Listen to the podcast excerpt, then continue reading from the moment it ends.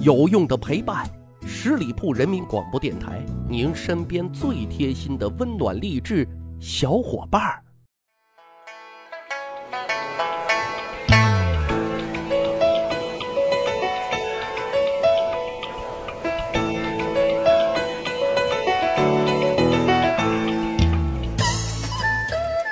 十里铺人民广播电台，趣吧历史，增长见识，密室趣谈。我是大汉。我们都知道康乾盛世那时候啊，大清的大 boss 老自大了，因为我 GDP 全球第一，我国土辽阔，我物产丰富，我天朝上国，对不对？所以啊，特自信，那也因此啊，特狂妄。但是，如果放眼全球啊。此时此刻的世界正发生深刻的变革啊！因为第一次工业革命已经悄然在英国啊拉开了帷幕。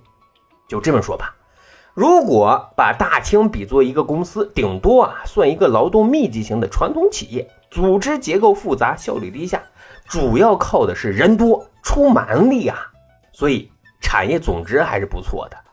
但是以英国为代表的创业公司啊，那时候已经是要开始。啊，要建立高技术创新型的企业了，靠的呢是新技术。因此啊，这个时候他们正在寻求全球合作啊，他们要不断的壮大规模啊，实现本国经济的提质增速。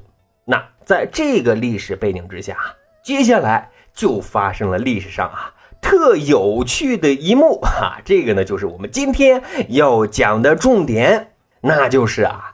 乾隆皇帝给前来要求合作的英国国王下了一道圣旨。嘿嘿，是的，您没有听错啊，是圣旨啊。我们都知道，圣旨这东西啊，它适用的范围是有隶属关系的，或者说上下级关系的。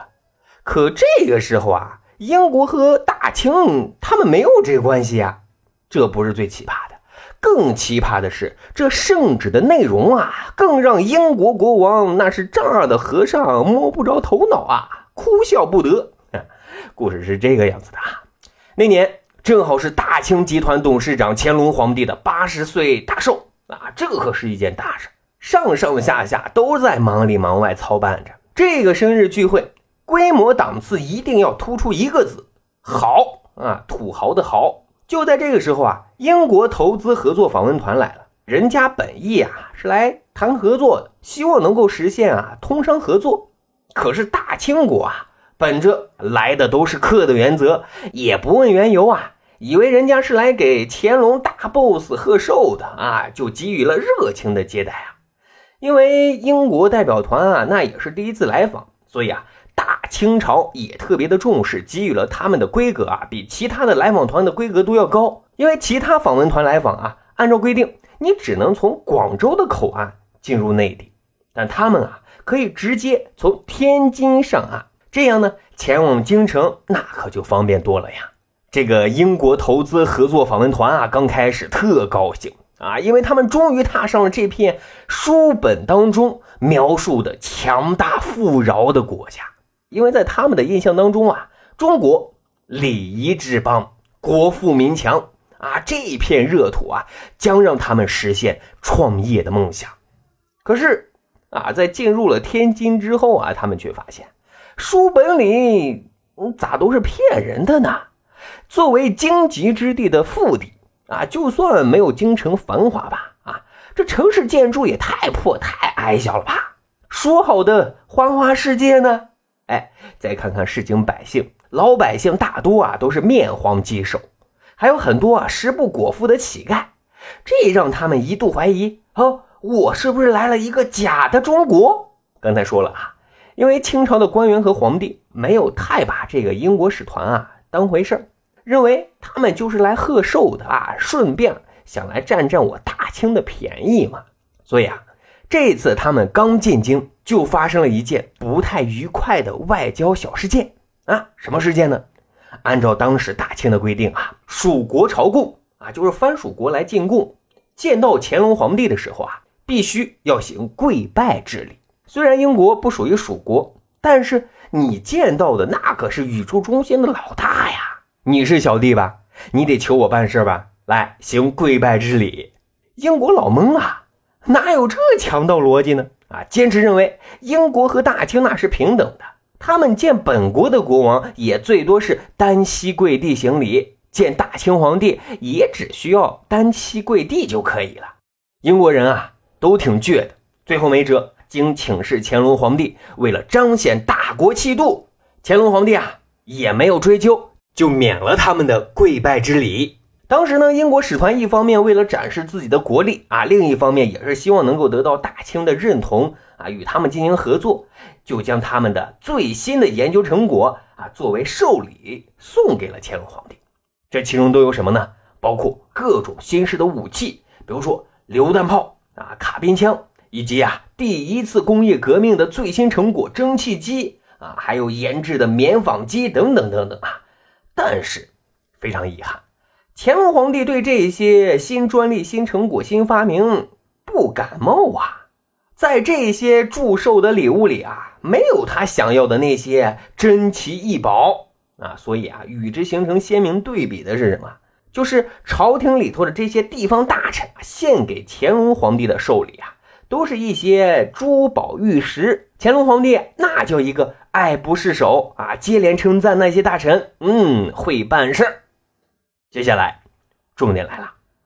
这个英国使团啊，除了那些武器和机器之外，还携带了一封非常非常重要的英国国王写给乾隆皇帝的信。啊，这封信啊，主要的意思就是说啊，我有技术啊，你有市场，我们之间啊可以进行平等的贸易交易，实现共赢。说实话啊，这封信本身是没有问题的，但是这封信。当传到乾隆皇帝的耳朵的时候啊，就变了样。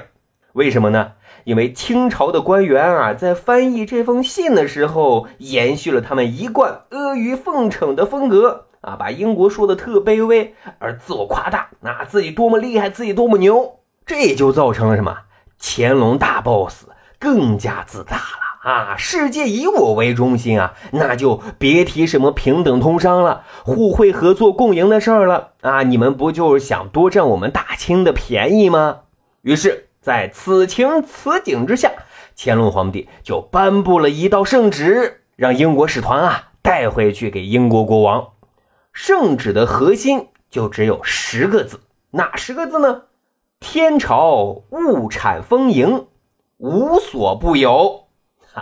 就说啊，我天朝物产丰富，不需要与你们互通有无啊。你们要是想要我们的丝绸啊、瓷器啊、茶叶啊等等，每年啊我就赏赐你们一些，而且啊我还可以免去你们上贡。但是啊有一个条件，就是你只要一心啊向着我天朝就好了啊。最后章子一盖，钦此。各位啊。大伙，可以脑补一下，当英国国王看到这个圣旨的时候，是一种什么样的感受啊？据说啊，这个圣旨现在还保存在英国的某个博物馆里啊，就不知道是真是假。可以说啊，这是一次失败的合作之旅啊，尤其是那份圣旨，字里行间啊，都透出了这种大清的自大傲慢。所以啊，后来有人说，正是这一次。让大清朝与工业文明失之交臂啊！当然也让西方看清了大清帝国外强中干的事实。后来啊，后来的事儿大伙都知道了，得出俩结论：第一，人狂没好事，狗狂挨砖头；哈，第二呢，就是落后就要挨打。这俩经验还是比较深刻的吧。好，十里铺人民广播电台，长见识，长谈资。咱还有一个趣吧历史的小分队，如果您对历史边角料很感兴趣，欢迎大家关注十里铺人民广播电台的公众微信账号，然后回复数字一就可以添加大汉的个人微信。经过审核之后呢，我就会邀请大家进入这个小分队当中，咱就可以谈天谈地聊历史段子。本期节目就是这样，感谢大伙的收听啊，咱下期再会。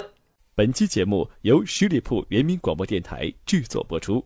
了解更多的资讯，请关注十里铺人民广播电台的公众微信和新浪、腾讯的官方微博。感谢收听，我们明天再见。